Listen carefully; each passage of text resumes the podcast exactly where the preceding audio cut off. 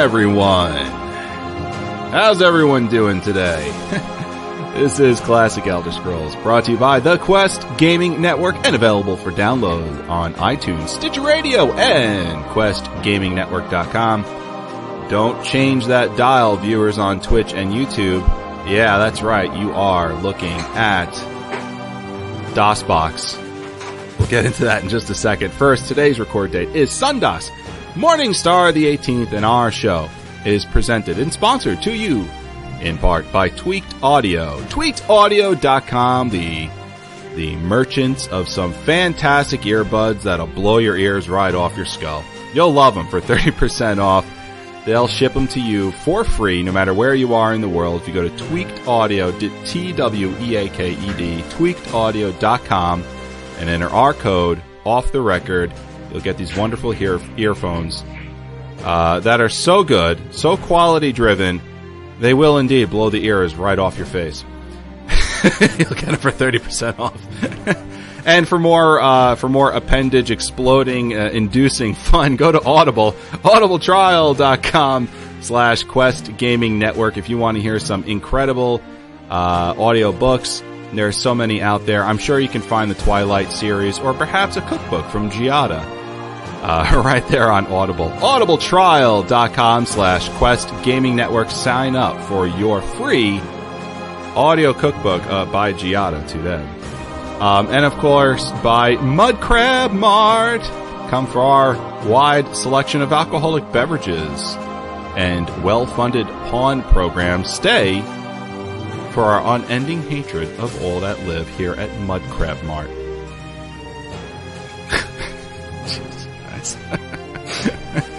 all right, so uh, uh, who cares about me? I got uh, I got a wonderful guy right over here. His name is Mike, the uh, the eighth dwarf and uh, the eighth dwarf that the other seven refused to acknowledge due to improper use of a pickaxe. The Tamrielic historian himself, Mike. Hello, everybody. Uh, yeah, I think uh, maybe Stabby or Sneaky would be uh, the eighth dwarf. Mm. Yeah, yeah, that's that's you. So so uh, Stabby. Yeah, Stabby. and uh, and the sonarist himself, the man who can't loot a body to save his life, Mark. Good morning, all. Hope everyone's having a great day. And yeah, it turns out that I'm not very good at this whole fantasy thing. I'm a bad murder hobo. sorry, sorry, to hear that.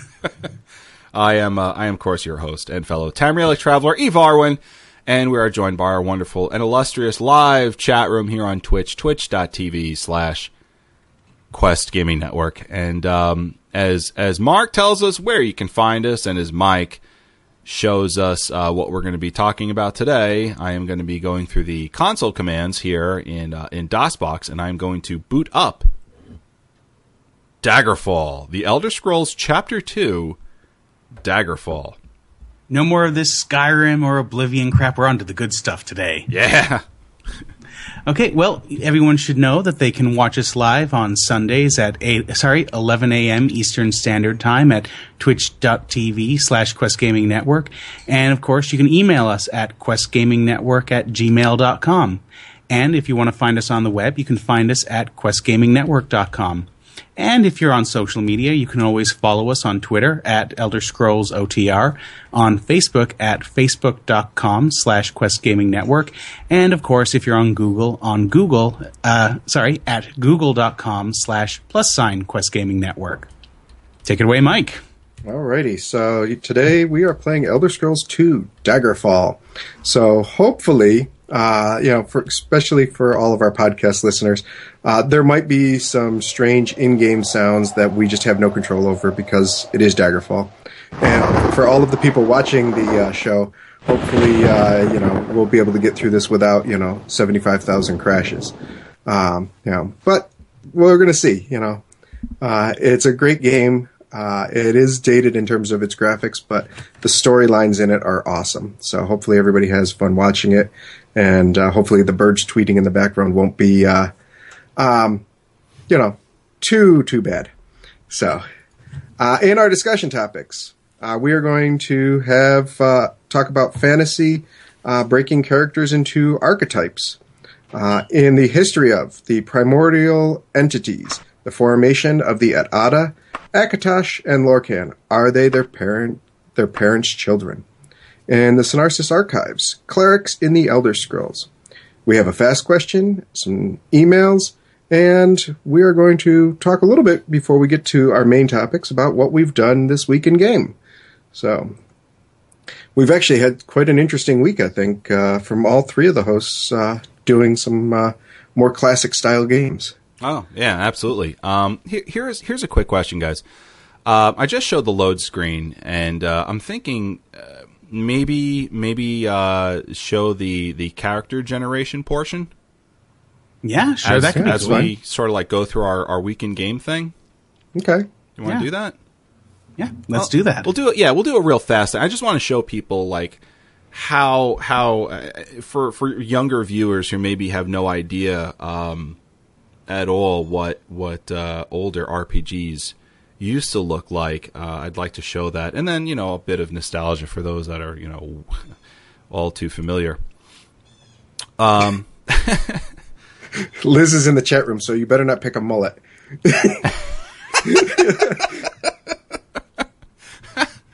oh, you're right, Mike. She's already got your name. Yeah, I think she tried to spell your name all in capitals here. It came out kind of weird, but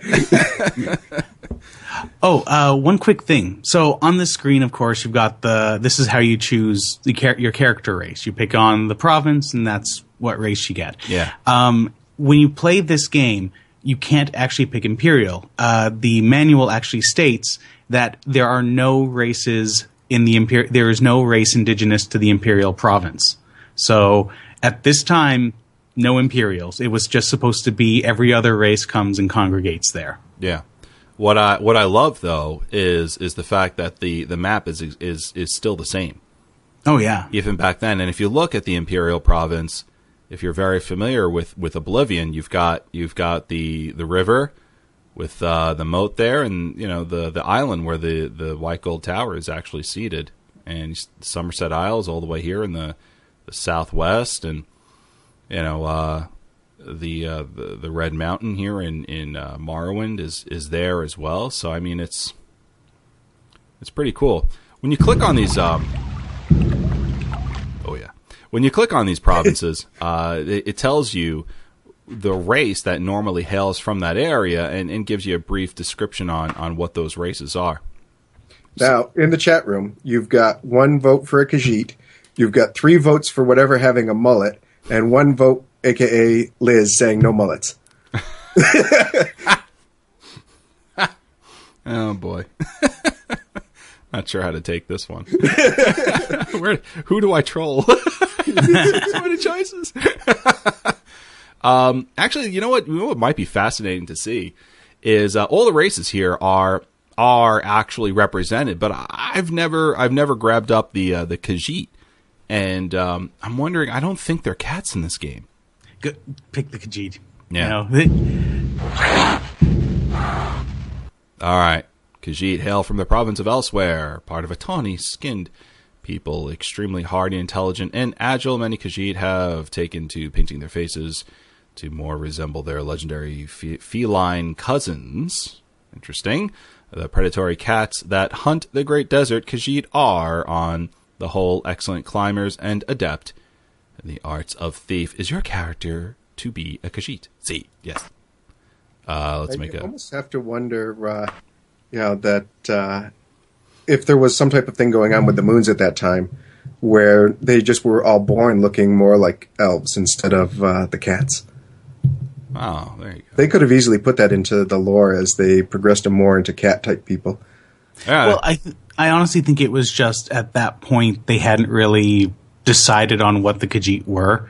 Because Well, in like the third game, I mean, they really had more of a cat like appearance. So in Morrowind, so they could have easily put a book in there saying, "Oh, that you know." The time between Daggerfall and Morrowind, there was something wrong with the phases of the moon. Kind of like they haven't really explained what happened during the two years that the uh, the moons disappeared.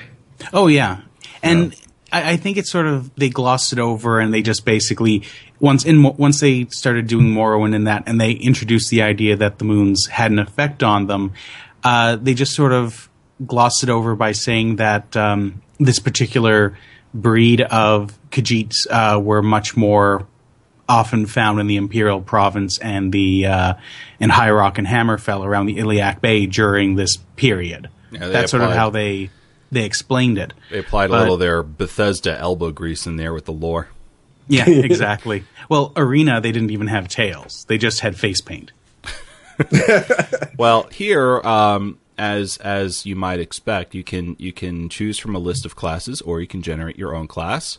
Uh, if you choose from a list of classes, you've got mage, spell sword, battle mage, sorcerer, healer, nightblade, bard, burglar, rogue, uh, acrobat, thief, assassin, monk, archer, ranger, barbarian, warrior, knight, and of course the custom class. Um, let's just. Uh, I'm not. I'm not actually gonna make this character, but uh, just select mage. I've actually never. I've played a a um, a preset class in the Elder Scrolls series once.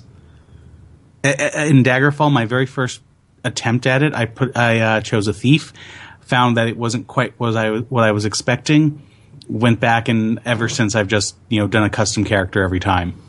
Now, you can also choose to quickly generate your character's background. How they interact with NPCs um, will be based how how your character is received by NPCs will be uh, reflective of these choices you, you you make here. Or you can you could choose your character's career path, uh, and they'll give you a bunch of like twelve questions to sort of figure that out. And that's something I really missed in the modern RPGs. I mean, having come from a very heavy D and D background with all of the the games starting with Pool of Radiance up through Neverwinter Nights, you know, that was always a thing. Like you know, when you picked how how you're seen in the world and you know your alignment and stuff like that. I really wish they had more of that kind of stuff Yeah. nowadays. I, I I I miss that stuff too. The last one that I remember seeing something like that was um, um, uh, Fallout New Vegas, Yeah, and that. So so you see here that um, if you if you quickly generate your uh, your you know this background um, lists of types of NPCs like and they have it here commoners merchants scholars nobility and underworld. It shows how your reputation with them is either has either changed or, or has not changed.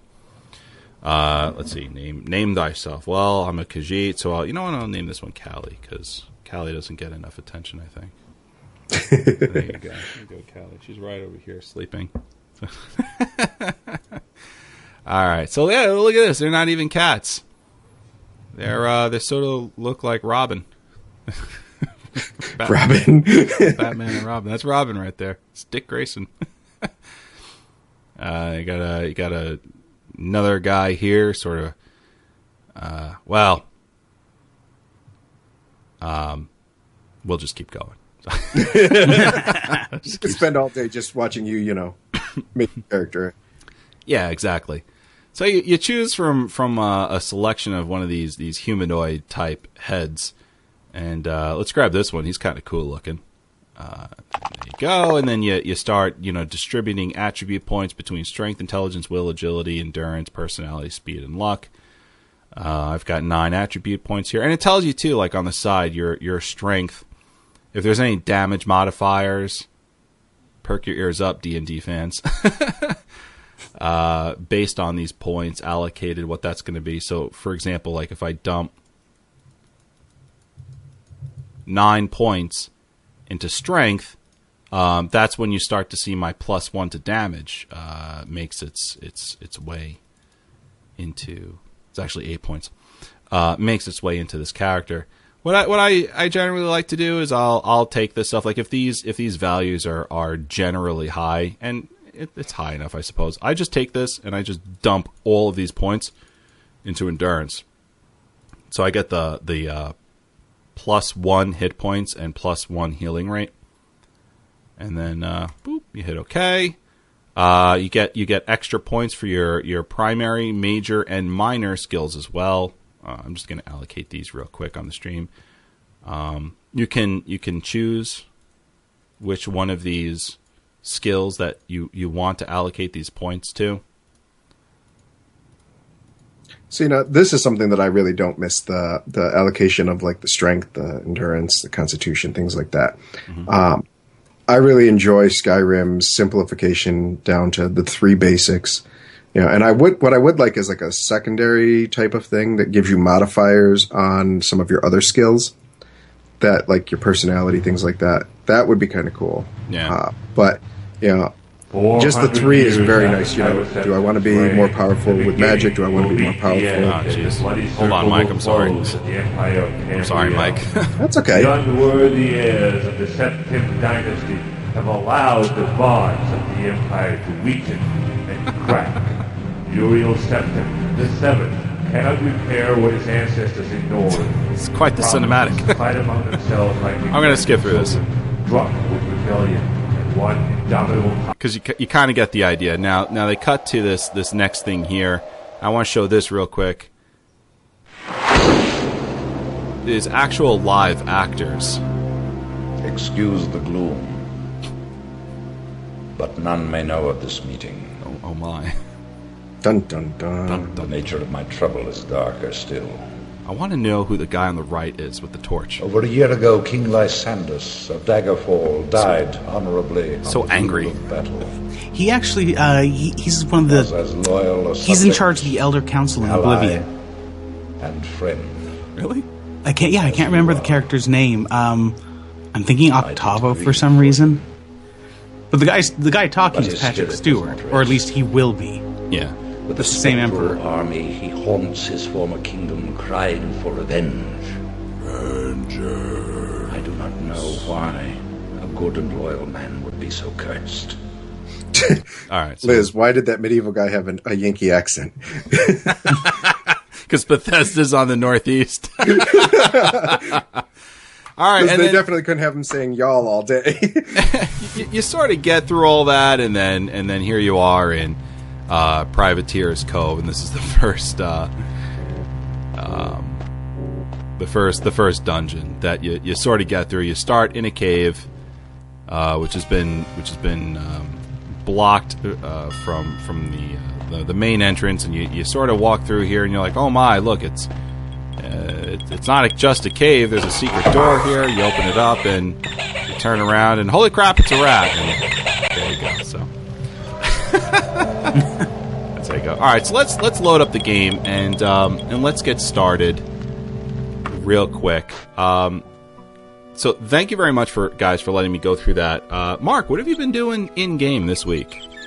Uh, I have. Uh, well, if anyone joined me Monday, I was actually uh, streaming uh, Redguard for the first time, and uh, I think that went fairly well. I was able to show how it's a very, very different game from the rest of the series. It's a set. You have a single set uh, character, and it has a single storyline.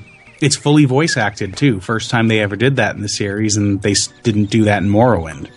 I was wondering that. I was noticing because we've got your uh, your Redguard video up on uh, on YouTube, and um, I was watching a little bit of it, and I had noticed that it was fully voice acted. I was I was really impressed. I mean, the game came out, you know, when two thousand three. Yeah, and the voice actors are actually really good in it. Um, actually, the guy that plays Cyrus, he does the voice in several Elder Scrolls games, including a couple of voices in Oblivion. Uh, he's actually the the very first. Uh, sorry, the bla- the when you're escaping the sewers, uh, only one of the blades survives. He- Uh, Bor- uh, we actually talked about it on the stream. Uh, Barovis or something? No. He's anyway, the, the red guard at yeah, the end. he's actually it's the same act. It's the same character. Like he he does the voice for that character as well. Yeah, yeah. The uh, it's it's a very recognizable uh, voice. I mean, Yeah. If you've if you've played Elder Scrolls games for any length of time, you, you sort of notice that uh, one one guy in particular hosts um, usually voices the the uh, main Red Guard character in, in the game, and so Yeah, it was cool to hear his voice. It was it was nice. yeah, and of course we were able to see that the Khajiit were like um, Greedo and Han Solo. yes. The, the, the conversation they had in the opening sequence. Yeah. what would have made it even better is if you know he had a crossbow and could have shot him. uh, what about uh, what about you, Mike? What have you been doing? Uh, so I've been playing some Skyrim. Uh, we ran um, some Dark Brotherhood quests on uh, Twitch, and uh, you know the entire thing with the pickaxe. Uh, I killed the one miner, um, boss lady there with a pickaxe in her house while she was eating dinner. So, yeah, a lot of people found that quite humorous. I bet. Um, so you know that's pretty much been it. You know, just uh, messing around in Skyrim. Okay. Um, yeah, for classic games, man, uh, Daggerfall has, has actually been it for me. I've been I've been playing uh, a little Daggerfall here and there. Um, this character that I, that I'm on in particular, I've actually had a lot of success with, and um, been trying to to learn the game a little bit more in depth. Um, so I've been enjoying that, and now we're we're ready to sort of present uh, what we're going to do on on the show, which is the Divines, and um, I'm going to be doing some questing while while these gentlemen uh, discuss the the history of of the Divines and um, and certainly uh, how that pertains to to the games and not just the lore in the Sonarist archives. Um, I am uh, currently in this uh, town. Um, was it Longgate? Yeah, Longgate. Longgate. Okay. So I I went here uh, last night after I got I got home from work to, to prepare for the stream. So, and I've never been to Longgate before, so you have to excuse my my uh, momentary ignorance. Yeah, it's a small town in the uh, the Daggerfall region of uh, of High Rock. Mm-hmm. So the nothing really in particular about it. It's just this was where uh, they have the Order of the Hour, which is one of Akatosh's temples. Right. So I'm going to be doing some quests for uh, the Temple of Akatosh, and uh, as you can see right here, uh, this is this is it. And um, I'm going to join up the guild by uh, talking with this woman in a bikini. The way Akatosh would want you to. Of course, of course. As soon as you walk in, she's like, "Look, I have a scepter in my right hand." And I'm like, "Oh, I, I, I noticed that." Uh, so yeah, you you yeah, you uh, interact with this NPC. You hit join guild. Uh, yes, you are worthy to join the Temple of the Akatosh Chantry. We'll embrace you as a member. Are you interested in joining? So it's not just like you get to walk into any of these these these temples and be like, hey, you know, I'm a warrior, but I want to join, you know, the the, the temple of Arkay, which you know is is I believe dedicated to um, mages. Uh, you got to sort of be. You, you, you sort of your character sort of has to fill out some some uh, some requirements. Uh, she fills out some requirements there, I think, in that pixel art. Giggity. Now, Mark, you were explaining like very briefly to me yesterday over text message um, where those requirements actually come from. Yeah, uh, basically what's going on is each temple has a, uh, a set of guild skills. And just a second, I think I can get this up fairly quickly. Uh, as a result, you know, you have to have. Oh, here we go. You have to have at least 22 in one of the skills and four in another. So I had to sort of figure out what were what were you playing, and so what would you what were you most likely to be able to get into? And for example, Arkay has destruction, restoration, me- uh, medicinal, axe, short blade, backstab, and daedric. While Zenithar has streetwise, mercantile, orcish, harpy, giantish, spriggan, centauran, daedric, thaumaturgy, blunt weapon, and pickpocket. So you have to be able to have some of those different abilities, and if you don't have them done well enough, you can't join at all. And you actually have to be constantly improving these different skills in order to get up in the ranks. If you don't have um, a certain level and a certain reputation and a skill, you can't proceed any further. Uh, oh, here, Akatosh is Destruction, Alteration, Longblade, Daedric, Dragon, Stealth, and Running. Right. I, I fulfill the uh, the long blade requirement here, uh, so that's why I was able to to join up. Uh, now, one of the benefits of of joining Oh, there's these, some dancers in that other room too. yeah, uh, pay no attention to Akatosh the, has it going on. it certainly does. There's. Let's just move on. Well, we're not in the Temple of Dibella. You want to, you want to see some real uh, cheesecake? Go to Dibella. Oh, oh my. Oh my! Oh my! This uh, this guy here that looks like uh, Deckard Cain. click on him. He's actually uh, training uh, NPC, and for for a mere yes, a mere two hundred gold, folks. Uh, you can train in, in the skills of alteration, archery, daedric, destruction, draconish, longblade, running, stealth, and swimming. Um. Okay. You and the trainer practice for three hours. The trainer tells you to reflect on what you've learned and to see if you can put it to good use. So there you go. That's that's actually how you that it's part of the reason why you want to join these guilds is you can actually access these trainers and and train. Also, uh, because you've joined uh, Akatosh's temple, you can now either pay for a blessing, which gives you a fat, um, a bonus to your fast travel time, and you can get all your wounds healed at, for no cost whatsoever by talking to any member. Really? Where do I pay Yeah. for blessings? Uh, the person at the that you joined up with has make donation. Okay. I believe that's where you do it. All right. So let's let's talk with her. Make donation. How much you want to make? I'm not making a thousand gold contribution. That's going to break me. Let's do a hundred. There you go. Thank you for your donation. Perhaps Akatosh will look more kindly in your transportation transgressions in the future. Okay.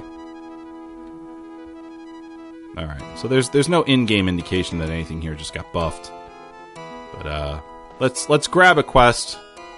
Um, I don't know. Uh, she's this woman here is literally standing in her underwear and she has a hood on her face. So I'm not sure why the hood, but very interesting design.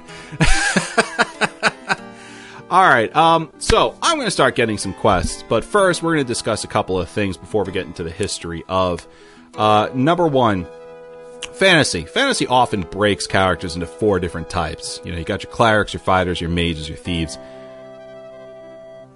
Sounds about right, especially for Elder Scrolls, except this one, the, the cleric. Do Elder Scrolls games support role playing? A cleric type of character? Very interesting. Uh, we're going to open up this discussion uh, with uh, with Mike, of course. Uh, what do you think? You think you think if you want to just go ahead and throw yourself into the role of a cleric that you can do it in an Elder Scrolls game? I think it's very hard, um, especially if you think of clerics as the traditional Dungeons and Dragons type of clerics.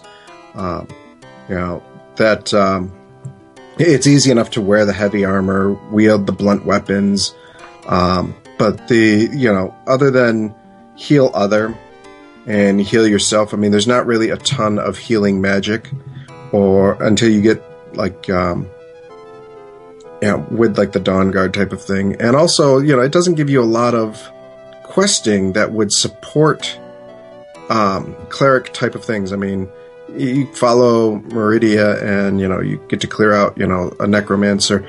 But, you know, really you're looking at like more of um, a supportive healer type of thing um, class than a. Um, and, since all of these are first person, it's very hard to to say that versus you could play as a paladin which most paladins are still ranked under the fighter class. Um, so it's very hard I, guess, I think to play a cleric type in ES or in Elder Scrolls because it is a single player game. Yeah, um, I, mean, when it when it comes to certain certain things uh, regarding a cleric type of character, um, I, I know in, in Dungeons and Dragons, for example, the ability to to turn undead is is um, you know a a very recognizable skill that clerics usually have. yep you know that doesn't really appear in, in, in elder scrolls games because especially the mechanism in which you, you need to turn undead is you have to have a talisman of some sort um, to be able to use and hold up to the uh, to the undead and and, um, and get them to turn away uh, that game mechanic has evolved quite a bit to the and and a lot of um, um, RPG, so it just doesn't simply exist anymore. Yeah. But I mean, clerics are are so are are more than just turning undead. It's um they are primarily priests and secondary uh, warriors.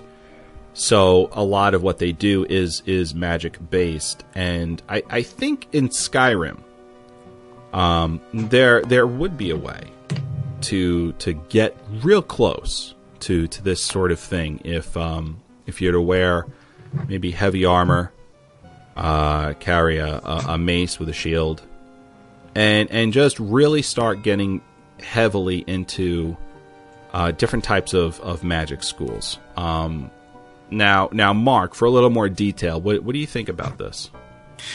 I'd have to say that I don't think that this the yeah I have to agree with you guys. It's it doesn't really support you that well. You don't.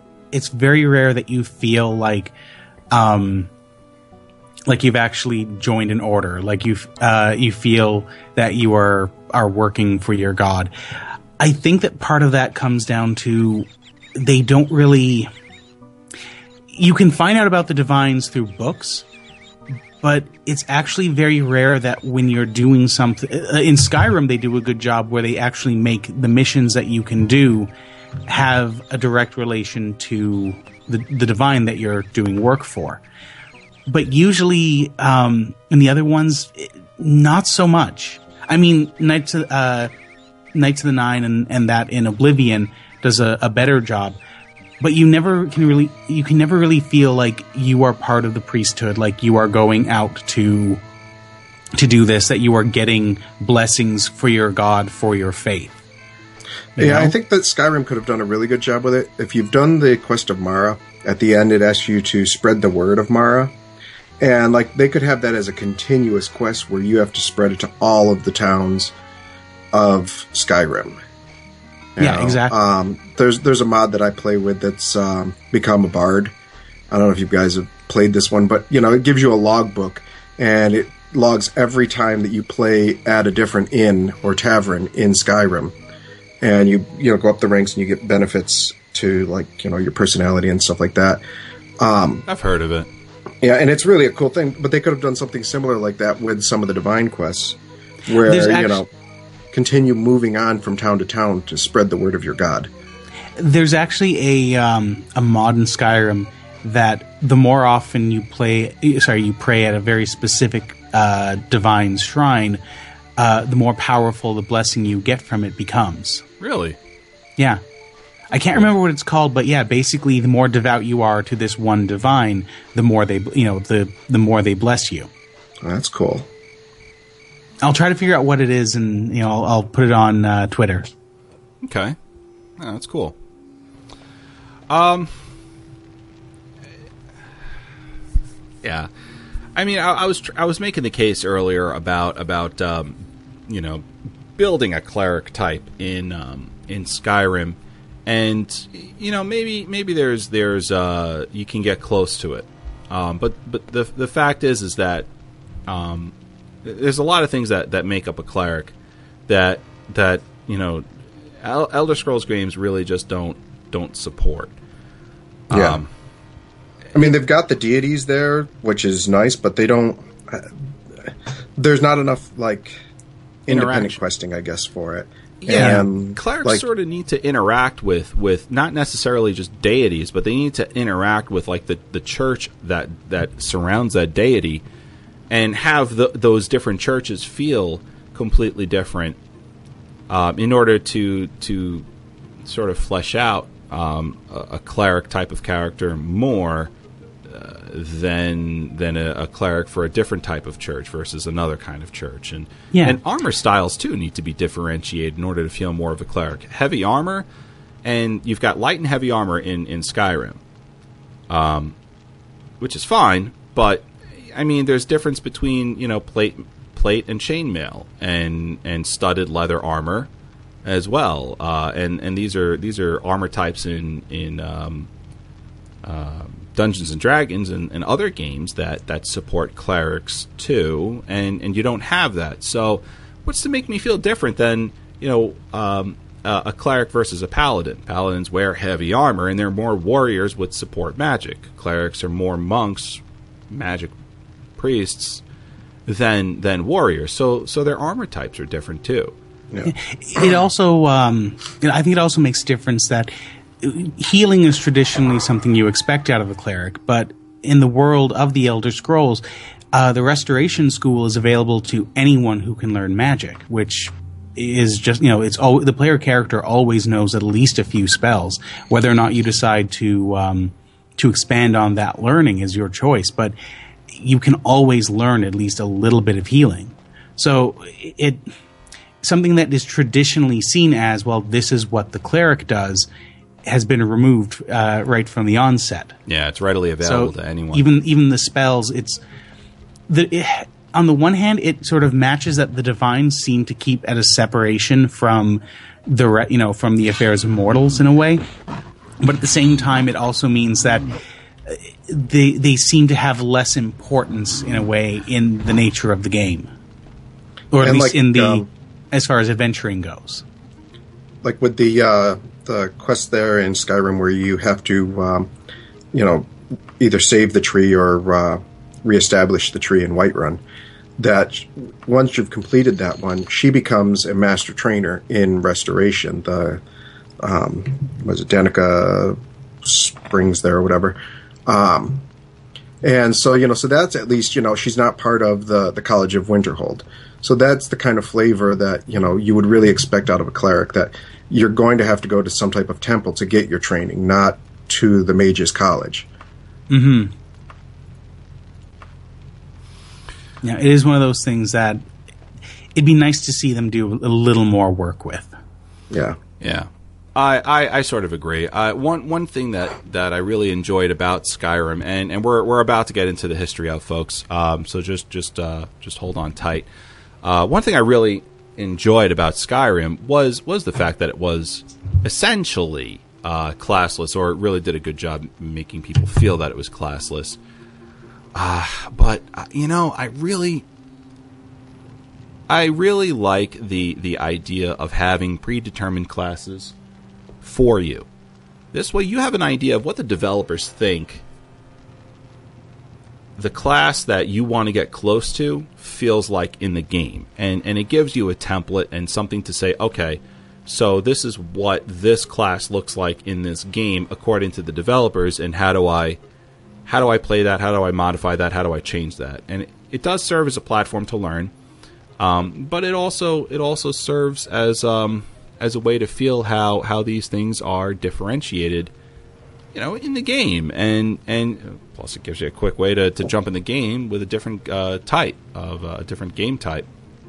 Play yeah, style. and every every game since the beginning, except for Skyrim, you've had the like the the battle mage and the the night blade are these two staple class names from from the series. I mean, I, to be honest, it's sort of whenever I'm playing, I kind of expect to see those two types of character classes somewhere in the game, yeah, and it, it is a little it is a little uh, you know disappointing not to see them there. I mean, like you can still play a Nightblade or a Battle Mage, but you know it's they wouldn't you wouldn't think of them in the series if they weren't available in character creation for so often, you know, so, Eh. for so long.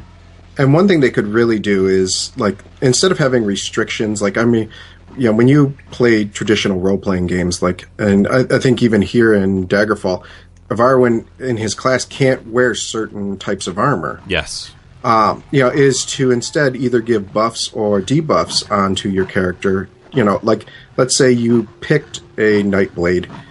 If you put a piece of heavy armor on, you know, it, instead of saying, "Oh, you can't have it," you know, in the Skyrim tradition of you know, let play the way you want. Instead, if you're playing a Nightblade class, like if you put heavy armor on, you'd get a debuff to like your sneaking or something. Um, you know, and like the battle mage, you know, if, is something unheard of outside of the Elder Scrolls. I think. I mean, you know, most times you hear about mages, they're always wearing cloth armors and robes. Now, as soon as they put any type of metal on their body, it seems like you know they can't cast magic. Well, you know, maybe you buff up their magica pool by the fact that they have to have robes, or you know, something of that nature in traditional, um, you know, uh, role playing aspects. All right, gentlemen. Uh, great thoughts. Uh, very good discussion point. Um, this might be something that we, we sort of pick up in you know future episodes, or maybe lunchtime in Tamriel, um, or maybe uh, maybe um, you know Mark's uh, Mark's streams. I know I know. Um, excuse me, Mike's streams. I know Mike is looking to do uh, the Dark Brotherhood a little bit more. Uh, we're looking to get that up on YouTube a lot more. And um, certainly Mark is, is doing Redguard right now, but you know later on if he feels like doing other things, we might be able to you know pick this up as well on on uh, on different videos. So Oh yeah. Yeah, No, if I can get I- my thief to stop dying, I might actually start streaming some of that too. But he's just very get that ho- right now. Just get that horse as a follower. Oh my god, he's so squishy right now. I had to pick up a follower just to get like I haven't been able to get into the uh, the um, um, the Ratway. Those first two guys like kill me all the time. So uh, you know I haven't even like started most of that quest line. Right, Rat, Ratway's hardcore, yo. yeah. All right, so oh my, this is uh, you know, many many an evil thing is is summoned in this room. You can certainly tell. Uh, actually, I think is that a statue of Molag Bal right there? It's very interesting. All right, guys. Well, Just in uh, moment. the the history of Okay. Starring- Mighty Eight. You need Talos in your life. Does that sound familiar? Uh, if you plan a walkabout with Tall Papa and the Tribunal, just remember at the end, your soul is going to the void for the glory of Sithis. Tamriel, as we've described, is ripe with religious fervor and as diverse as the people that populate it. Uh, their veneration of deities can be mind boggling, so where should we begin? So, where do you guys think we should begin? as as far as deities go, Yeah, start with start with the progenitor. Start with Lorkhan. start with the Begin at beginning. beginning. So uh, this will be the first of our, hopefully, many on uh, the different deities. Um, you know, not including you know the Daedras because we have separate ones for Daedras, but uh, all Tamrielic religions begin the same, whether it be man or mer. Things begin with the dualism of Anu and his other. These twin forces go by many names: Anu and Padomay, Anuiel and Sithis, Ek-El, Sat-Akal, is, is not. Anuiel is the everlasting, infallible light. Sithis is the corrupting expression of action. In most cultures, Anuiel is honored for his part of the interplay that creates the world, but Sithis is held in the highest esteem because he is the one that causes the reaction. Sithis is thus the original creator, an entity who intrinsically causes change without design. Even the Hist acknowledge this. And this is from the Monomyth, which is a huge book. I was really surprised how much there was in that. Oh, where'd Uh, you so- find the monomyth? So uh, we start out with a being and some type of change that is associated with that being, whether it be Anu and Padomay, which is what I'm probably going to refer to as most of throughout most of the rest of the readings, and or Anuiel and Sithis. Most people know who Sithis is. Right, right. So we have a creator being and a being who causes change. Now, the Redguards have a unique twist on this story, uh, talking about uh, a snake. Uh, the worlds to come slid across each other, but none across each other, but none had room to breathe or even be. And so the worlds called to something to save them, to let them out. But of course, there was nothing outside of the first serpent. So aid had to come from inside. This was Akal, the hungry stomach. Akal made itself known, and Satak could only think about what it was, and it was the best hunger. And so it ate and ate, and soon there was enough room to live in the worlds, and things began. So that's from the monomyth Yokudan Satakal and the World Skins. Uh, don't don't most people uh, regard Sithis as as a snake? They they see they see the character as they oftentimes look at Sithis as some type of like death entity or entity that causes death. So Sithis being the skull uh, in the Dark Brotherhood, um, uh, the uh, Akel here, the from the Satakel, is you know the hunger within the snake. so yeah, you know, some type of thing that is designed to cause change from what is the current. Uh, if you've ever seen tarot tarot cards, you know the death is oftentimes the change, not literally meaning death, but change from your current um, state of being. Right, right. Like a, like a, yeah. I, I get what you're saying. Like a, You know, like you could change job fields. Yeah. you know, that would be the death card. You know, because it, it's your current state of being is whatever you're doing at that time, whether whatever your daily routine is. So it's some type of change, and that's what you know, Akel or Sithis or uh, the is not represents is a change from the state of being. Now, now, how does I, I'm wondering how that sort of fits in with um, Mehrunes Dagon? Hey, Mike, you there? Yeah, I'm here. Hello? Okay. Okay, yeah. All right. Looks like we uh, Just- we experienced a drop call. I, I apologize for that, guys. Oh, not a problem. Uh, just do me a favor, real quick. Uh, just uh, double check the stream, make sure that everything is is uh, is there. yeah, I'm seeing like all the of the people's uh, Yeah, typing. the, the people are still there, um, and I'm getting a I'm getting a commercial at the moment. For some Uh, I've reason, got character screen here with Evarwyn's uh, character and the pointers moving. So All right. Well, Okay. you know, we'll uh, we'll see how this plays out. Um, all right. So so uh, like I was saying, I'm wondering how this uh, how this plays out with uh, Mehrunes Dagon because he's he's usually associated with you know upheaval. yes, and a lot of that I think is, comes from what happened between um, the two primordial entities. So you know we have uh, Anuiel and Padomay, Anu and Padomay, or Anuiel and Sithis, and you know we really don't hear much about them unless you're you know doing Dark Brotherhood quest lines. You know we hear about people like Mara and Akatosh, Zenithar, Zenithar Mehrunes Dagon, things of that nature. So how did they come about? That's really the question that I think that we're really looking at here, right? Yeah. You know, because I mean, Ray, Mehrunes Dagon, he fills the the concept of change and upheaval.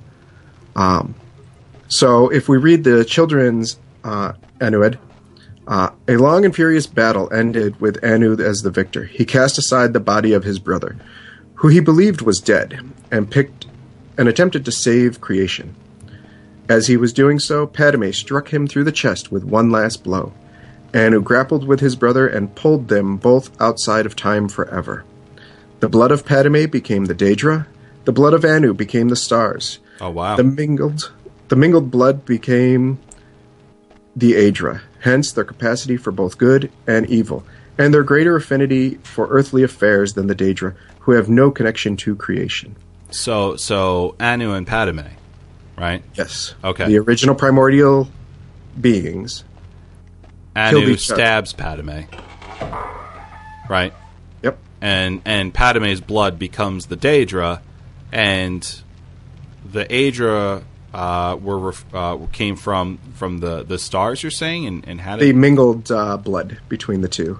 okay, And then the stars, which we're not really going to talk much about, uh, the Magne-Ge, they are the ones that are pure Anu blood. So, yeah, so it gives us the three different beings that we hear about or encounter. The Daedra, you know, being from Padomay or Sithis.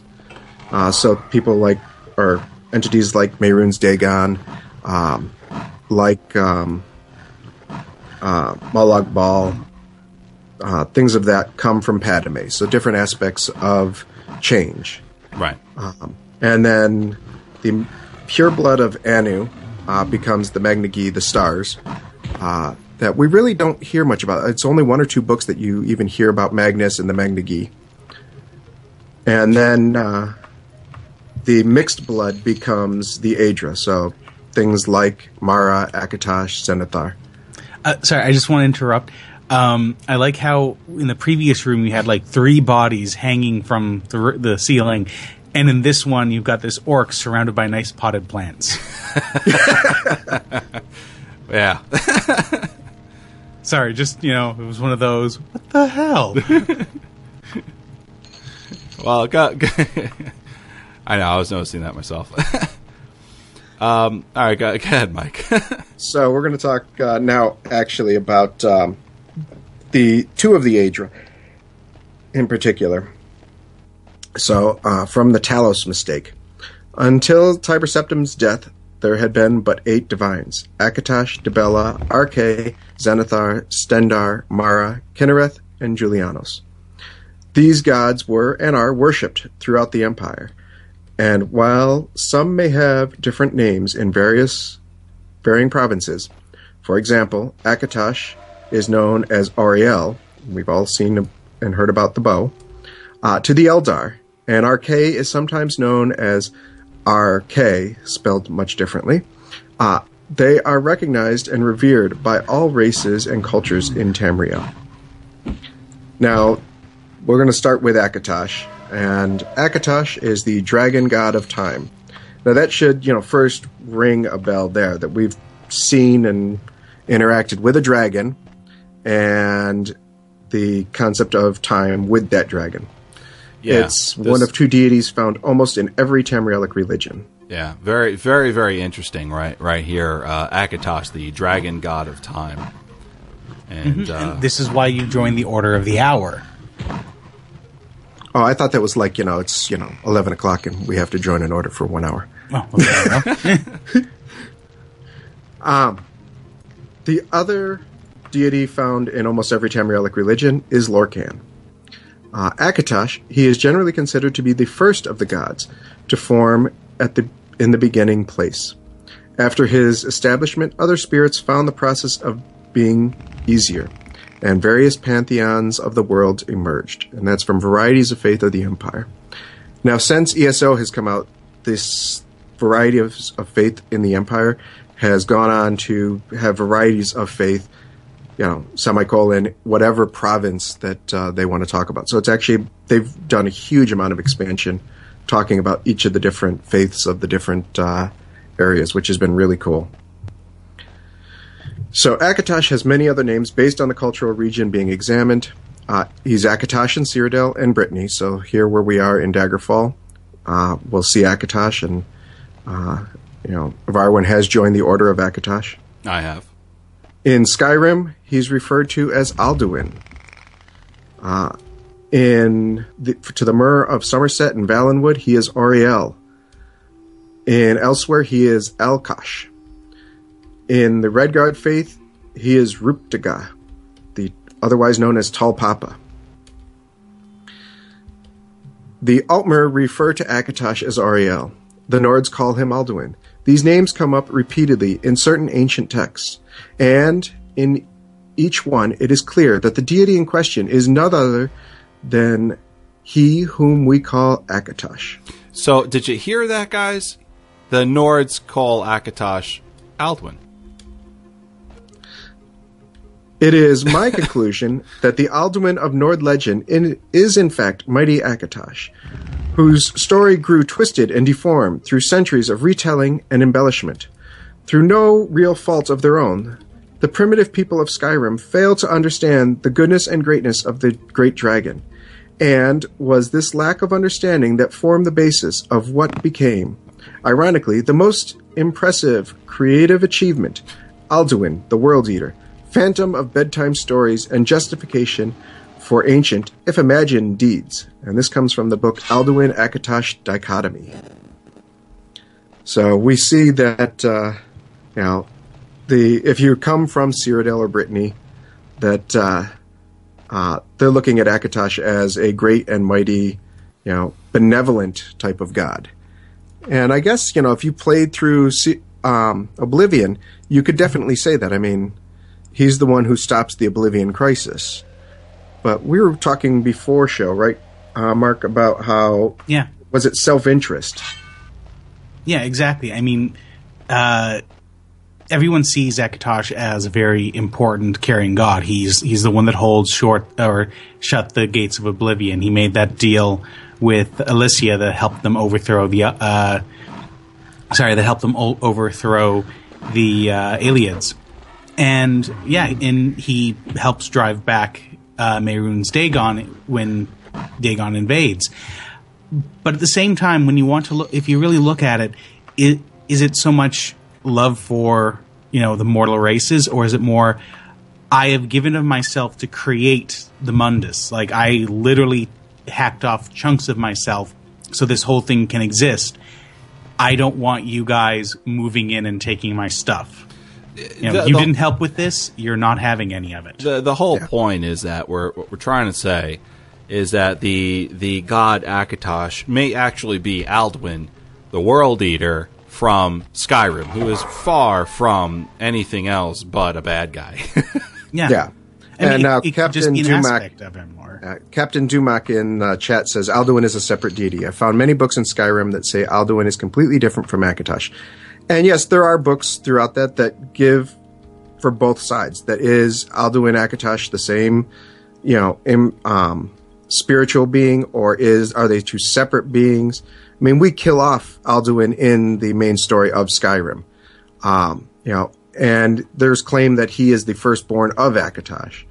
Now, is that just meaning, as Mark said, did you know Akatosh lump off a chunk of himself to create that, or is it you know as they talked about here that you know he is uh, a phantom of bedtime stories that you know before the events of Skyrim that it becomes that it because until we meet him in Skyrim, you know the you know it's like many religions you know.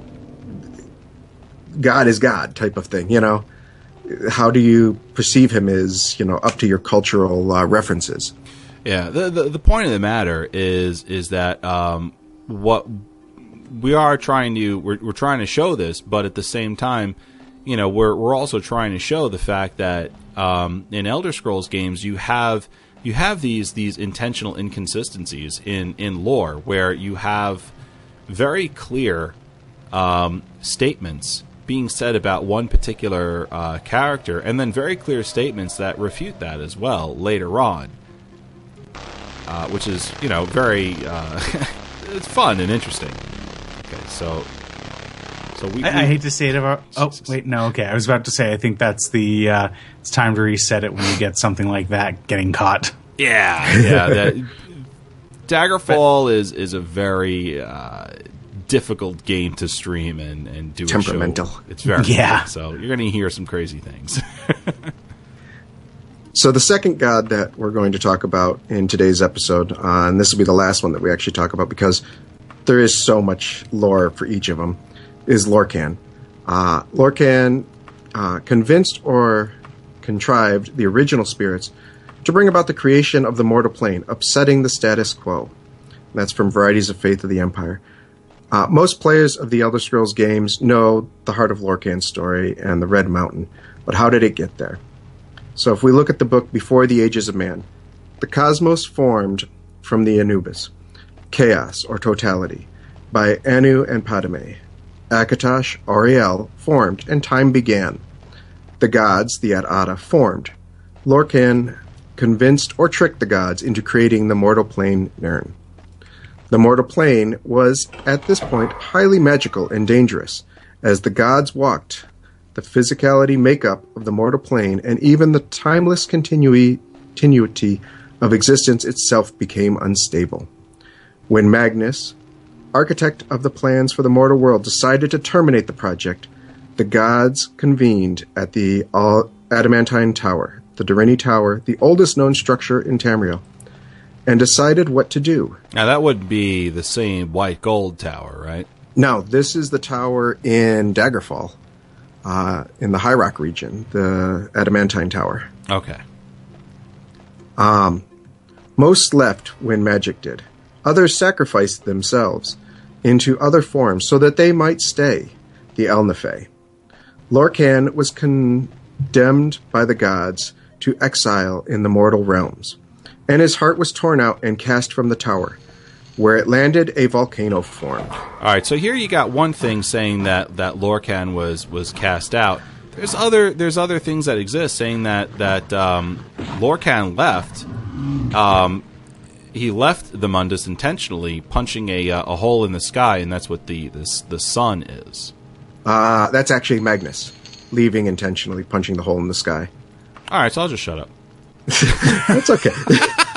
uh, but there is another story. If we look at another race, uh, the theory of the lunar Lorkhan from the Khajiit, who you know he is not on Mundus itself either. Um, so let me hopefully I get this one right here. Corridon, uh, Eldon Antiquatrate of the Direnni denied to answer a few questions. According to him, the tower was erected in the Dawn era, talking about the Direnni Tower, when the gods met to decide the fate of Mundus. At it, its apex, Auriel, the great god of the Aldmeri, slew the trickster Lorkhan, impaled his heart on an arrow, and launched it across the world. The heart merely laughed and lived on. Uh, and then, in short, the moons were and are two halves of Lorkhan's fleshly divinity. Like the rest of the gods, Lorkhan was a planet. Uh, so they believe you've seen some of the tweets I've sent out this week showing the cosmos of uh, Nirn uh, with the different planets, each of them being named for a different god, kind of like our own universe. I mean, Jupiter and Neptune and you know, uh, Mars and Mercury, each of them being named after Roman gods. Yeah, it is. It is now that you mention it, reminiscent of that. Yeah. Uh, so they believe that the two moons, uh, the uh, Munda, or Masser and Secunda, are the cloven duality of Lorkhan himself.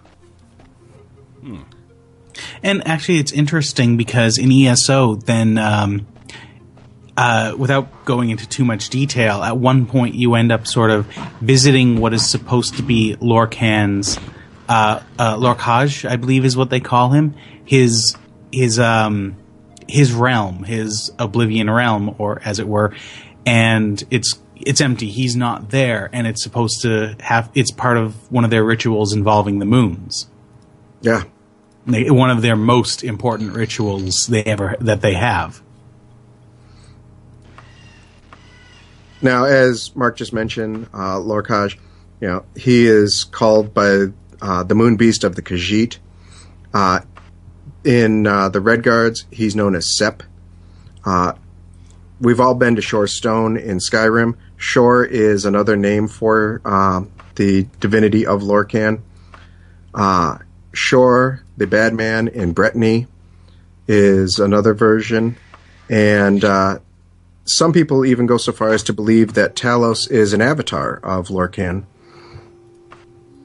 So, you know, Really? it might be that, you know, because Lorkhan is so associated with the Mundus and creation of like a mortal plane, that uh, the missing god of the pantheon could be Talos, could be an avatar of Lorkhan. Yeah, it's an interesting thought. actually, it's um, there are sev- supposedly there are several people who are avatars of Lorkhan, Talos being one of them, um, or Tiber Septim being one of them. Another one was called uh, Ysmir Wulfharth, one of the first Nordic leaders uh, in ancient Skyrim. And he apparently fought at the Battle of Red Mountain, and he's immortal and a whole bunch of things. But eventually, he he met up, according to a book supposedly written by him. He met up with Tiber Septim uh, when Septim was helping, was starting to conquer all of Tamriel, and he he offered help, and because he wanted the um, he wanted the tribunal destroyed because of their abuses of Lorkhan's heart. What ended up happening though was uh, Septim made peace with the the Dunmer in exchange for the Numidium, uh, the golem that was supposed the iron the brass god, the golem that was supposed to be powered by Lorkhan's heart. This really annoyed Wulfharth, to say the least, and they got into a fight over this. And the result being that um, stole Lorca- uh, Wulfharth's heart in order to power the Numidium and uh, Wulfharth ended up becoming the Underking, who is actually uh, a ra- rather important character in this game. So it's just interesting that if you if you believe the um, the Avatar theory, there is at one point where Lorkhan is literally fighting himself. and messes himself over seriously. Well, um, there's there is a uh, there is a por- part where in Elder Scrolls Online, uh, in Craglorn, where you see a character be be split into into two. Uh, I'll leave it at that, but you know Yeah. there is there is something that that exists in, in that game for Oh that. yeah. Now, talking about being split into two, depending on which race you look at, each of these these two uh, deities serves a different purpose based on the belief of the people. So, if we look at this from the uh, aspect of the Mer, we're looking at Auriel, the King Father, the Supreme Good, uh, and they look at Lorkhan as completely evil because the elves believe that you know if you look at the words uh, Daedra and Aedra, it literally means ancestors and not ancestors. Uh, sorry to break in again. I like that you just went through the waiting room. The waiting room. There there was a, there was a room back there with like a bunch of chairs all lined up around the hall and a little table in the corner. Sorry, Continue. it's all this good. is just a very interesting dungeon that way. Mark's having a ball watching me play Daggerfall. oh, you- oh, completely. Sorry, I didn't mean to interrupt, but continue. God. So if we look at it in that aspect, you know, the the creation of the world traps the uh, the spirits of the Ehlnofey in the world, and the elves look at it as Lorkhan being the trapper of their spirits in a mortal form. Uh, if we look at it from the perspective of the Nords, uh, they look at Alduin as the destroyer of worlds and time as the enemy because they are mortal, that they will die, uh, but that they're given this mortal form by Lorkhan, the creator, the one who has allowed them to have life in the first place. So it's definitely an interesting dichotomy of each of the two that we've talked about so far, uh, depending on which race is looking at it. So what do you guys think on that? Well, um, like we're like we were saying, you know, uh, there's there's lots of uh, Elder Scrolls is is filled with uh, with lore that, that supports and then and then and then tears down and then supports and then tears that down and you know these these like you were saying these interesting dichotomies um, crop up when when that happens and you know you're you're sort of left with what what's the truth what's not the truth what do you believe what do you disbelieve and then that's uh, that has created a lot of interesting discussion on on forums as well And and I think it really gives flavor to the different to the world itself. I mean, you know, if you want to play as a Mer, you know, one of the elf creations. I mean, if you're playing as a Bosmer or an Altmer, you're going to have a different pantheon, a different belief that each of the pantheons are versus the Nords, who you know might even worship the same deities, but look at their aspects completely different from you. Yeah. Uh, you know, for for example, uh, you know the again back to the to the Akatosh and Alduin, um, you know, Yeah, one looks at him as a good guy. The other looks at him as the destroyer of the world. right? and it's the same. Meanwhile, everyone in everyone on Tamriel uh, believes in some form of Akatosh or another, and you know, you've got you've got this that pops up there. Yeah. All right. Um, So, So, Mike, uh, I mean, in closing, is there is there anything uh, anything else that you wanted to bring up? one up? last thing from Shezarr and the Divines. Why do we have eight Divines? I mean, that that's a real question. And as we've played ESO, I think each of us have gotten an idea that there's a lot more out there than just the eight. But why, you know, when you're running into the point of you know Oblivion and Skyrim, why are there 8 Uh, so we have to go all the way back to Alessia and the Slave Rebellion. Uh, Akatosh was an Aldmeri god, and Alessia's subjects were as yet unwilling to renounce their worship of the elfin pantheon. So you got to remember these are um, uh, Ayleids and their recently freed slaves, all living in Cyrodiil at this point in time. Uh, she found herself in a very sensitive political situation. She needed to keep the Nords as her allies, but they were, at that time, fiercely opposed to any adoration of elven deities. On the other hand, they, she could not force her subjects to revert back to a Nordic pantheon for fear of another revolution. Therefore, concessions were made, and Empress Alessia instituted a new religion, the Eight Divines, an elegant, well researched synthesis of both pantheon, pantheons, Nordic and Aldmeri. So that's how.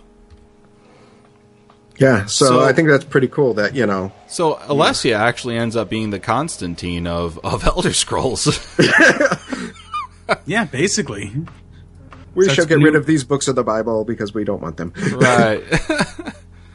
wow. Huh.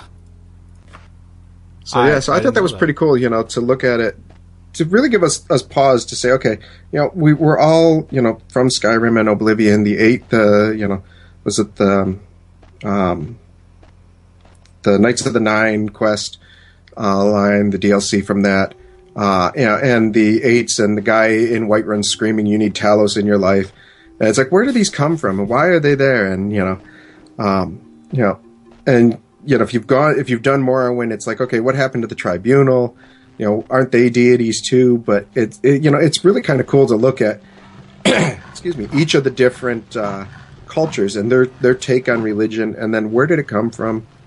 You know, and uh, so I thought that was pretty cool. And we have to thank uh, the Imperial Library; they provided all the books, and I will put links up uh, after the show uh, on Twitter, so the people that want to read the full books, not just the excerpts I've taken out of them, can uh, go back and read them. So I had a lot of fun with this, and uh, as I was telling Varwin, I'm like, we had to cut it at the the first two there, uh, Akatosh and Lorkhan, because it could have taken two and a half hours just to read through the basics of each of the eight. Oh yeah, I mean clearly, as you can see, I mean we we only covered two today, and uh, I mean, you know, there's there was uh, quite a bit of information, and and you know I could tell by the way you're talking, Mike, that we we didn't even scratch the surface. Yeah. and and this is sort of what makes the the lack of opportunities to RP as a cleric just that much more you know annoying the more you learn about the the different deities because there's so much in there but then you can't really fo- it, you can't really follow up on it the way you might want to Yeah, I mean, you could act as an agent of Mara or an agent of Akatosh and really have like a whole experience, but they've got to build some type of mechanic into the game to allow you to do that, to for that role to happen. All right. Well, Mark, um, on to the Sonorist archives, and and uh, we've we've heard we've heard uh, quite a bit about about um, about divines uh, in Yeah. the, in the history of now now how how does each game sort of sort of handle the subject and the characters uh, that are in fact the divines. Well, before I get started on that, I'd like to uh, read out the invocations to the divines from the Pocket Guide to the Empire.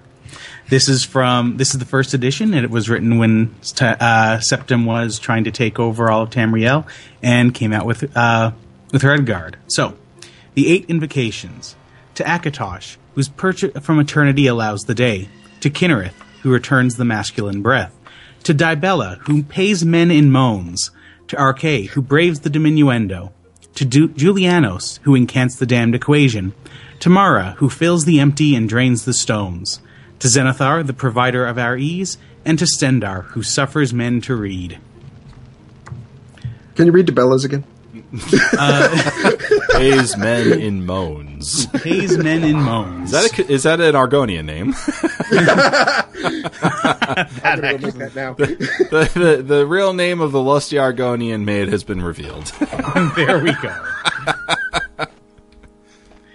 okay, so the games have had an interesting progression of just how the gods are presented.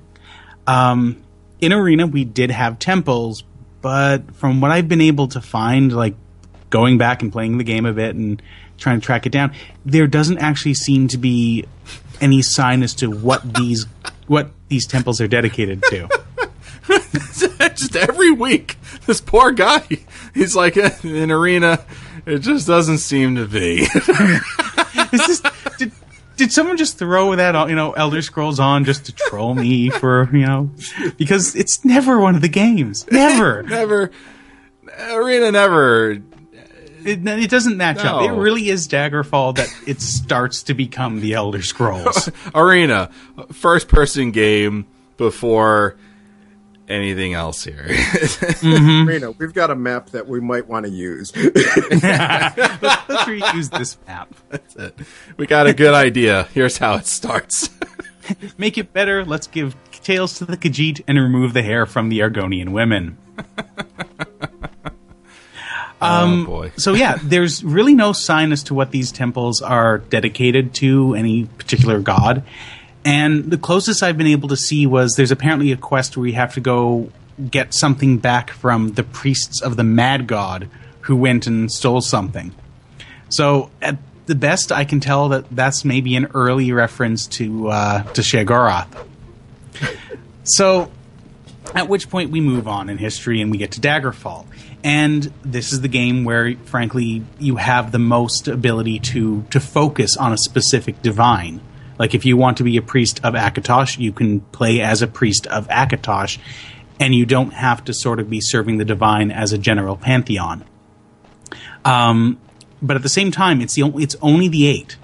Uh, dis- and this is the thing. It's it's there are only eight divines, but at the same time, they state that Anticlere is actually Tiber Septim's birthplace, and they actually have a date that is his uh, is his uh, birth you know his birth date, and there's a big party going on in that place at the time.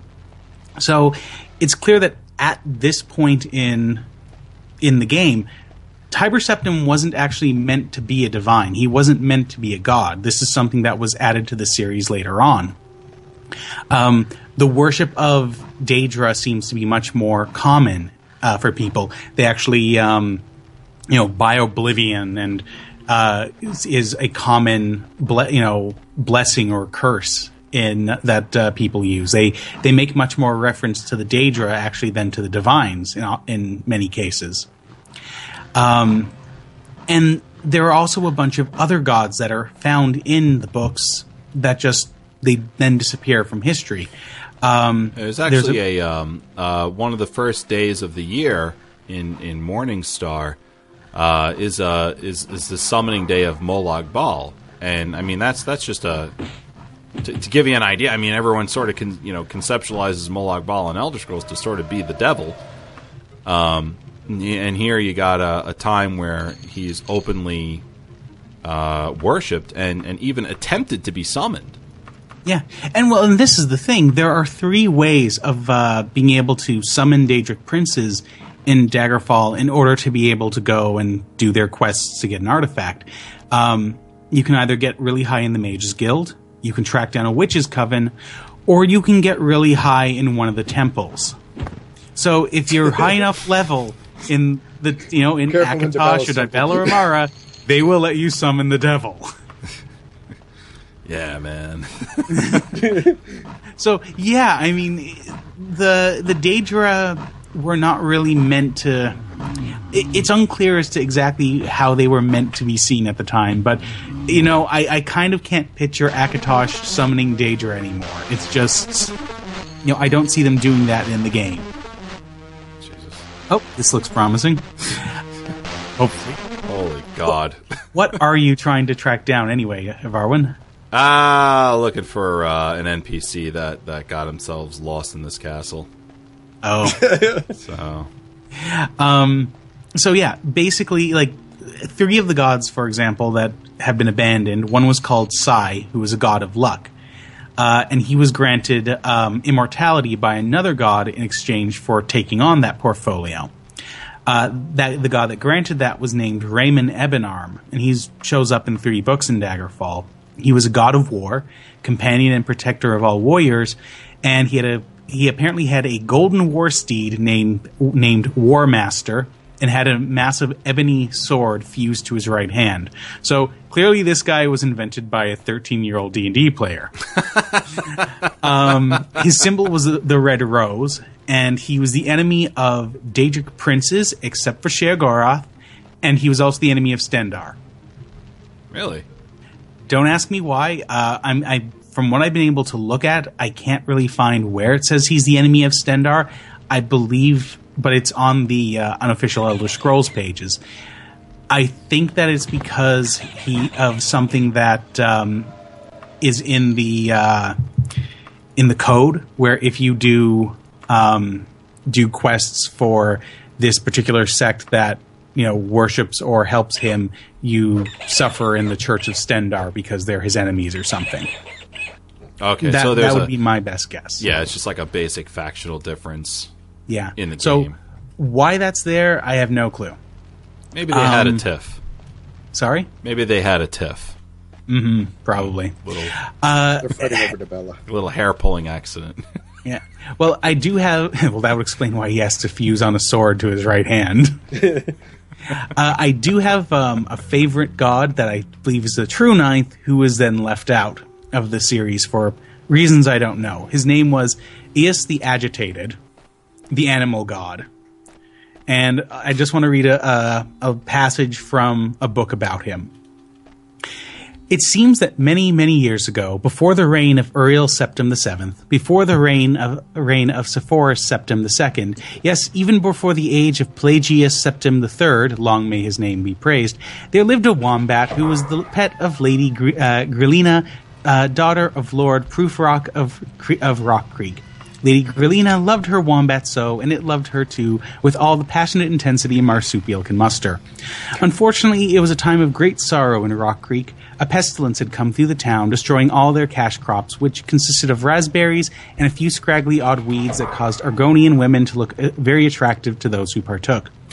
And then a plague. what the hell is this? Then a plague had come, inflicting nearly every cobbler with chronic hiccoughs. Finally, a witch had cursed the towns, townspeople so that the only words any could utter were, hmm, precisely. All the businesses, stores, and guilds fled the town faster than, any- than an extremely fast thing. Lady Grillina saw her father despairing, the loss, uh, the loss the town was suffering, so she brought her wombat in and told him, Father, my wombat can save us all, for it is sacred to the, to the god Eos, god of animals. The only reason I didn't tell you earlier is because I'm an early adolescent going through that period where I don't like to communicate. But please, ask for a wish of my wombat, and Eos will fulfill it, for my lo- wombat loves me. You're all, you're not making this up, right? Like I am not making this up. You're not totally in game. okay. The king thought this was fairly flaky, but he had nothing to lose, so he uttered a modest wish to the wombat. All I want is for one business to come to Rock Creek that will never leave no matter what the calamity. I should probably have mentioned before the king had always been cruel to the wombat. He used to lick it and try to make it to stick to walls. So the wombat had, had Eos create an equipment store in front of the palace gate that would never go away. The royal family ended up going mad and eating one another, and ironically, the wombat was the first one to go. But that is why, to this day, an equipment store blocking the palace gate in, is uh, blocking the palace gate in Rock Creek. If you don't believe me, go there and see. I swear to God, this is straight in the game. All right. You see, you why didn't look that wombat? one stick around? uh, for obvious reasons. I want to the know where you get the the Argonian agitated. wheat. So yeah, I I, I kind of I had to read that one just because. Wow, yeah. Holy wow, God. uh, very Um, interesting. So, so moving on to Morrowind. Um, Morrowind allowed you to continue playing as sort of a priestly type character when you can join the Imperial cult. Um, the Imperial cult was for the Eight Divines, plus the hero cult of Tiber Septim. In the game, he wasn't considered a full on divine at the time, though later on you can see an avatar of him. And the game is a bit weird in that way because you can actually see, you actually have a chance to meet up with several different avatars of the divines.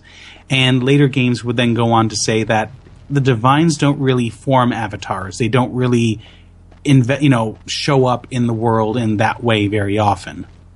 And it's almost casual thing the way they show up. Um, you don't actually realize that you've met a divine until after the fact, usually. So the the game allowed you to continue playing on uh, as a priest, but it had now sort of reduced it. You had a choice as to sort of what type of branch you wanted to join. Do you want to be someone who's worried more about the finances? Do you want to be more about the preaching and healing? Do you want to be more of sort of a warrior for the faith who goes and protects and does that type of thing? but at the same time, now you are focused more on what type of place do you want in the general church as opposed to what sort of role do you want to play, period. Uh, the game also let you join the tribunal, but uh, the tribunal temple, but yeah, we're kind of focusing on the divines right now. Um, the game also then introduced uh, some classes, some extra classes that sort of hinted more at a more uh, priestly type character. You had the Crusader, who you know usually when you think of a Crusader, you think of sort of a, a knight on a very holy quest fighting for the faith. Um, the healer, which healer did show up in other ones, but they sort of made it clear that this is someone who is solemnly sworn to heal and whatnot. Uh, pilgrims, uh, which were travelers who see, uh, travelers seekers of truth and enlightenment. Um, so, you know, you, you, pilgrim is more of a religious thing as well, and then you had witch hunters who. When you expect a witch hunter, you are sort of seeing someone who is looking out for, you know, has a more faith based idea behind them as well and these character classes then carried over as well. But as I said, the game had sort of removed you from being able to be focused like that, to have that one god that you truly cared about, you know, and were out in the world doing the works for. Um, right, that was Morrowind, right? Yeah, yeah, that's kind and, of where it started to. Yeah, and then, but off. of course, then you get over to Oblivion, and they keep those classes, and they separate the divines now back into separate temples, but you can't really join those temples anymore. I mean, the closest thing is the Knights of the Nine, and well, that's a religious order. You know, it is a, a holy order. It's not quite the same thing as being a priest of the divines. So they continued including the divines, and they they'd expanded on them. They gave you a chance to be a little more involved in the lore, but the idea of being a dedicated priestly character had now become a much harder thing to sort of fit in. You know, and you know, I felt that that was a real loss to the series because I had liked having the different temples around. I'd liked having that ability to go, you know, and and be doing something specifically because I truly felt dedicated to Mara or Akatosh. Yeah, plus that kind of thing tends to differentiate your uh, your play style too, or your your particular playthrough. Exactly. Um, and at the same time, when we got to Oblivion, it was no, lo- you know, it was sort of did did we say eight? We meant nine. Definitely nine. It's always been nine. so you know, all of a sudden, Septim went from having a hero cult, which, if if anyone's unaware, a hero cult sort of they they sort of worship someone who's passed on that isn't actually divine, but has a lot of respect for things that they've done in the past. Right. Um, but apparently at some time between um, between Daggerfall and um, Morrowind, they suddenly uh, decided to actually have a hero cult to Septim, and between Morrowind and Oblivion, he was now accepted as, as a full-on divine. So again, we can sort of see how they they changed how they are viewing the setup of the cosmology, the setup of the religion, and everything.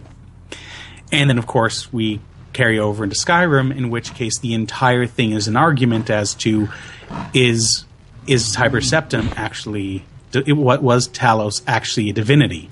You know that becomes a major sticking point between the Dominion and the uh, the Empire. I personally think that uh, the the Dominion was basically looking specifically for a way to pick a fight, and in order to force a war with the Empire to and either the Empire would be forced to war with them, in which case they thought they could win, or it would cause you know they, the Empire would have to accept things that would cause rifts and weaken it, as we see in Skyrim with the whole you know the White Gold Concord co- uh, Concordant causing a lot of problems with the Nords with being told they can't worship Talos. Right. Yeah. And this is particular, and it, it's one of the the um, the elves' argument is that there's no way a man could become a divine. You know, that's that's one of those big things for them. Yeah, well, and this, sorry. I said, yeah, well, you know, yeah. that's really not up to not up to them or anyone else to sort of say oh, for other people. And uh, ex- exactly, but that's, that's sort of why they were arguing was, oh, it's wrong to be worshiping him because there's no way he could possibly be a divine now. and it's sort of I think that this is yet again something that they've just sort of left fall by the wayside, like Eos.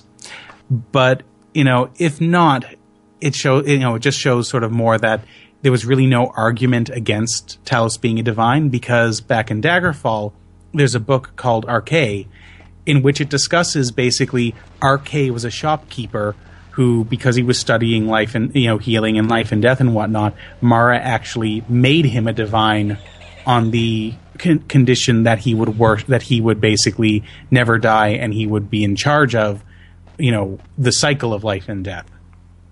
So we already have, you know, a man becoming a god in the series lore. It's just they basically left that behind because it didn't work with what they later decided they wanted the divines to be. Well, and then you look at it, you know, in terms of the Mer.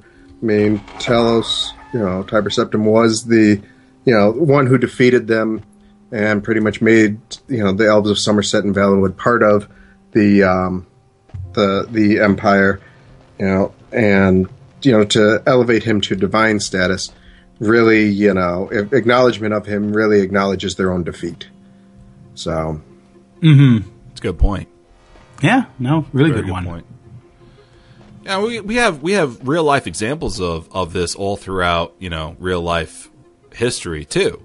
So you know those of you uh, listening in don't don't think that uh, this is this is crazy lore to to say that you know um, a group of people uh, have have selected a particular person to to suggest that they somehow transcended you know the the mortal coil and became uh, divine in, in some way. Most major religions believe that in some form or another. just just throwing that out there. Yeah. So yeah, that's basically how thing. Uh, well, the other thing is that Skyrim also had. They allowed us to get back into involving ourselves with the gods to a point. There were quest lines for Dibella. There were quest lines for Kynareth, um, for Mara. That I, I I found that Mara's quest line in particular felt like you were focusing on being a priest of her church. That you were you were furthering her goals. In a way, the ones for Kynareth, you know, the repairing the tree was definitely one of her goals. Uh, there's a line where you start fi- uh, where you have to track down and fight some spirit animals, which that felt more like you were involving yourself in the spiritual side, but you were not carrying forth her goals. And with Dibella, I believe that the only real quest that they had was just go find the Oracle or the new Sybil. And whi- while that is definitely serving the god's goal, that was more of a okay, you've messed up, you have no choice, you've got to go do this for us because we're pissed. Hmm. yeah, but you're not really joining the order. That's Exactly. Exactly. You know, there it was literally a, you know, we need someone to go do this and you're getting drafted. Mara, so really there, Mara was the one that really, it let you feel like you were furthering the god's goals. And I'd like to see future games continue on that type of, uh, of line and maybe expand it further. Yeah, I, I kind of agree with, with that too. It would be nice to see sort of like uh, temples make their way back into the games. Um, this way, you've got more than just your your standard um, uh, thie- uh, thieves guild, uh, mages guild, dark brotherhood, and um, fighters guild slash companions to uh, to join up. I think that'd be that'd be very very cool. And it really depends on where they're going to place the next uh, Elder Scrolls game. I mean, if they were to place it in Valenwood, you could do a whole thing on Y'ffre and really put be able to join that religion uh, as and that uh, temple and have a whole bunch of quest lines for him because he is, you know, the primary god of the pantheon in um, in the Bosmer religions. Um, you know, so it's that kind of thing. You know, if you go to an area where kind of like it's, you know, Cyrodiil, I mean, that's, yeah, it's, it's an amalgam of everything. And it makes it very difficult because it's like, okay, what, you know, which one do you pick of the eight or the nine? Um, you know, that kind of, yeah, it, it it's a lot. uh, It, it, it, you know, it adds to the story, but it also makes it very complicated because you have, you start to get to that point of overload. Uh, yeah. Yeah, so that's basically how you know that's basically what I found out about how the the games have changed. Um, in some ways, like with the quest lines that you can get in Skyrim, they're much deeper. They feel much more personalized to the different gods. But I really do feel that as the games have gone on, the divines have become more and more remo- as they become more and more detailed. They've almost become more and more removed from player involvement in in following them in a way. All right. Um, okay. Anything else, Mark? Uh, no, that's pretty much it. It. Okay. Uh, great job, guys. That was uh, it was very good. It was informative. It was thorough. It was, it was fun. Um, I learned a lot. Let's um, let's move on to uh, our fast question of the week, which is which is um, which is going to be this. Um, I wrote I wrote uh, I wrote this one down here, um, but now now I'm I'm actually going to change it up. Uh oh. I'm changing it up. Do you, to to this? Um, do do you guys want to see uh, m- more uh, more chapels of the divines in future Elder Scrolls games that you can join and have quests and and then have those things um, be joinable by like as we see it here in Daggerfall, based on your on your your characters, uh, your your characters' choices and how and and the type of um, type of character that that it is. Mark, Yes. Mike, No. okay. Um, I I do, I do. I would I would like to see that. Uh, let me let's let's shoot over to let's shoot over to Mark real quick. Tell me tell me why you want to see uh, that sort of come back into into the series, and then we'll we'll uh, we'll go with um, uh, Mike on this as well. I feel that it's it's one of those things that well, one in a fantasy in a fantasy world where people are so devoted to the gods, where we have because of their blessings in that we know that the that the divines are real. I feel it's a missed opportunity for role play and for storylines. I mean, as long as it makes sense within the story, you know, the overarching story. I don't. I wouldn't like them to say just shove in nine different temples for the sake of having them in there. Mm-hmm. But you know, like if it makes sense that there's going to be a temple to these three or four divines in this province, let us join up. Let us, you know, have that extra opportunity to RP a priestly type character who has that sort of devotion.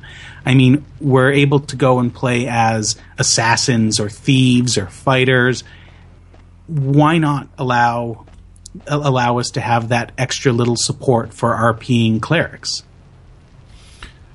And and Mike, why why no for uh, for this?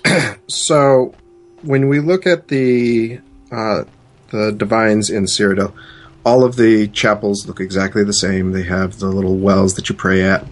Uh, when we look at Skyrim, I think they did a better job focusing just on Mara. Uh, you do have in Solitude the um, the the chapel or church of the nine or the eight divines. Um, so I really want to see a better story than just plopping nine or eight or seven or whatever the case might be, depending on where they're holding it. Chapels placed here and there. I, you know, I'd rather see them fixate on one or two and allow you to join those and um, really, you know, focus and have a good story and a good quest line than to have a whole bunch of just chapels returned where you can go and you know make donations, you know, just willy nilly. They really have to. You know, I, I want to see a good job, not just thrown in like it was with Oblivion. I feel. Yeah, oh, that makes sense. I can I can understand both points of view on this. Um, I'm gonna uh, I'm gonna echo Mark. Okay, I'm not going to I'm not gonna weigh in because you know it's it's um we've got a good balance as it is, and um, and we'll we'll leave it at that. All right. Uh, so in closing, we've got we have a we have an email from a listener, Omen Star, who um, who gives us this thought. He says, uh, "Dear Mark, Mike, and Evarwyn, I love how your classic show has has taken shape. Evarwyn recommended it to me for my lore fix, and you guys sure deliver. Thought this might make for a good question slash topic as an aside or short diversion from your main theme, whatever that may be in the week you get to this email. Examining the evolution of ammo, weighted in Oblivion versus weightless in Skyrim versus none at all in Elder Scrolls Online. Preferences? I thought Skyrim did a great uh, did it right because I still had to consider which arrows to use and that I had enough for the dungeon or quest I was on. Also, the choice of arrows in Skyrim still made using a bow more interesting than having the bow alone without ammo, as in ESO, which I find a little disruptive to my suspension of disbelief. Oblivion's treatment of arrows was more realistic, but I have to admit I did find it annoying and even difficult to manage sometimes as an archer character. Curious to hear your thoughts, Omen Star. Well, Omen Star, um, I actually completely agree with you 100%. Um, I I really like the way um, ammunition was used in in Skyrim. Um, I don't like how it worked in Oblivion. Uh, it was it was just it, it just wasn't fun. Uh, it, it, was it felt more work than it did fun. It, it was fun, but it felt more wor- like work than it, than fun. Um, especially with the the arcing and and really trying to get a moving target with that sort of mechanic. It was very very tough. Um, in Elder Scrolls Online, I don't prefer what they have there. The the you know uh, the, the the the magical Legolas uh, arrows, where it just the quiver just never seems to end. Oh, you mean a six revolver uh, that you get ten shots out of? yeah, something like that. Yeah, the John Woo quiver. Um, but you know, and I, I, spoke to the devs about that too. I, and I was saying that uh, back before the game um, ever came out, and they said, "Look, I mean, what do you want to do? You want to you want to play a fun game, or do you want to uh, do you want to play a game where you have to um, manage that type of thing on a constant basis?" And I can understand their their design philosophy regarding ammunition uh, in Elder Scrolls Online, um, especially in, when you consider the the restrictions on inventory when the game launched. So I get it, but uh, I also so I, I, understand why they did that. I mean, in, in a modern MMO, and even World of Warcraft did this. They they removed they when World of Warcraft first came out, they actually had um, they had they had ammunition that you had to sort of restock and keep on your character, and that was that was a way of you spending gold to to keep the the uh, prices of gold uh, from inflating. That was one of the ways in which they did that. Even World of Warcraft got rid of that in, in years to follow because it just it was just such a uh, a pain mechanic to use in in a when you go into a dungeon and you have a very long, longer than expected fight, and now you, you, you have to walk out of the dungeon just to buy what arrows? That's that's annoying. So I get it. Um, uh, Mike and then Mark, what do you what do you think? So I really like the way Skyrim did it. Um, to the point that it drives me nuts with Oblivion. I've got mods to get rid of weights on a lot of things. Uh, and even in Skyrim, like I've got a mod to get rid of like my alchemy ingredients weights. So one point in time, I think one of the first shows I said I was carrying a thousand, you know, blue flowers. Uh, it's because you know they weighed zero in, after the mod was installed. Um, but I don't like the way ESO does it, where yeah, you have unlimited ammo and it's weightless, but you know all of your arrows look like iron arrows. I mean, you know, I'm VR8 now, and they still you still don't have the black arrows of you know ebony or anything of that nature and yeah it, it really I, know, I like the feel of skyrim where you know do i want to use an iron arrow if i'm going fishing for uh, salmon roe versus you know an ebony or a daedric arrow when i'm taking on you know dragons um, so it gives you that that choice and the aesthetic of the different look of the arrows uh, but yeah, Oblivion drove me nuts that, you know, you're weighed down with 50 pounds of arrows. What about you, Mark? personally, I'm I'm not huge on uh, like I like a certain amount of realism in the game, but for something like how many you know the weight of the arrows, yeah, that it, it just becomes a pain in the butt for me. I would much rather have. Um, if I'm an archer, I've got all the arrows I need. I can just go and I'm think you know I can I can just go and I need I need to restock in town, but I'm not sort of like oh I, I want to pick this up, but I don't have uh, you know I don't have enough space. Oh, I should drop maybe five arrows should be okay. Yeah. Yeah. Uh, just you got um, big room with two uh, two doors. You have Mike, you back? Yeah, I'm back. Okay. Oh. Hello, Mark. okay. Well, and Liz is laughing us, at us in the chat. well I, I'm not very amused, actually. Um, I'm pretty Yeah. upset. So, uh, my sincere apologies to, to people uh, watching this video. And, um, you know, we're unfortunately uh, having a lot of difficulty today uh, with, with um, my bandwidth. And it, it seems to be a, a recurring issue. So, I don't know if we've got the chat if we're online again. I got Yeah, the chat look- there, but uh, I'm not seeing the game. Yeah. doesn't matter. So Okay. We'll just we'll just finish off and Yeah. if people Yeah. want to listen, they can hear us in the Yeah, You know, they can I'll, listen I'll to the figure it podcast. out. All right, guys. So so uh, anyway, that that tends to uh, that tends to be it for for the show. Um, final thoughts, starting with with Mike. So there's a ton of information on divines, and I had a kind of blast looking it up and uh, trying to figure out, you know, what to present here. So uh, hopefully, you know, over the coming months here, that we'll present some more of the divine characters uh, for people to get to know better. So And Mark. I have to say, I've enjoyed this too. Uh, it was fun to go back and sort of track how things have changed again. Um, it really is sort of sad to me that this sort of divide has, you know, grown into it. Um, but it was always fun. It's always fun tracking down things like Eos. So I'll hail Eos and the wombat. and the Wombat. and the wombat. All right. Well, uh, this this was um, this was a lot of fun hearing about divines playing Daggerfall. Uh, hopefully, uh, you guys at home have enjoyed it. Uh, if we were man, if we were able to get this up on YouTube, uh, thanks uh, thanks for watching. Please subscribe. Uh, for those of you listening on uh, iTunes and, and Stitcher Radio, or maybe even on QuestGamingNetwork.com, thanks for coming on over and, and for listening. Uh, you can follow you can follow the show on Twitter at uh, Elder Scrolls OTR. You can you can follow our hosts as well. You can follow Mike on Twitter at KDR Mickey. That's K D R M I C K E Y. And Mark is at Carnagan Wolfe. That's uh, C A R N A G A N W O L F E. And I'm Evarwyn. You can follow me at Evarwyn. That's E V A R.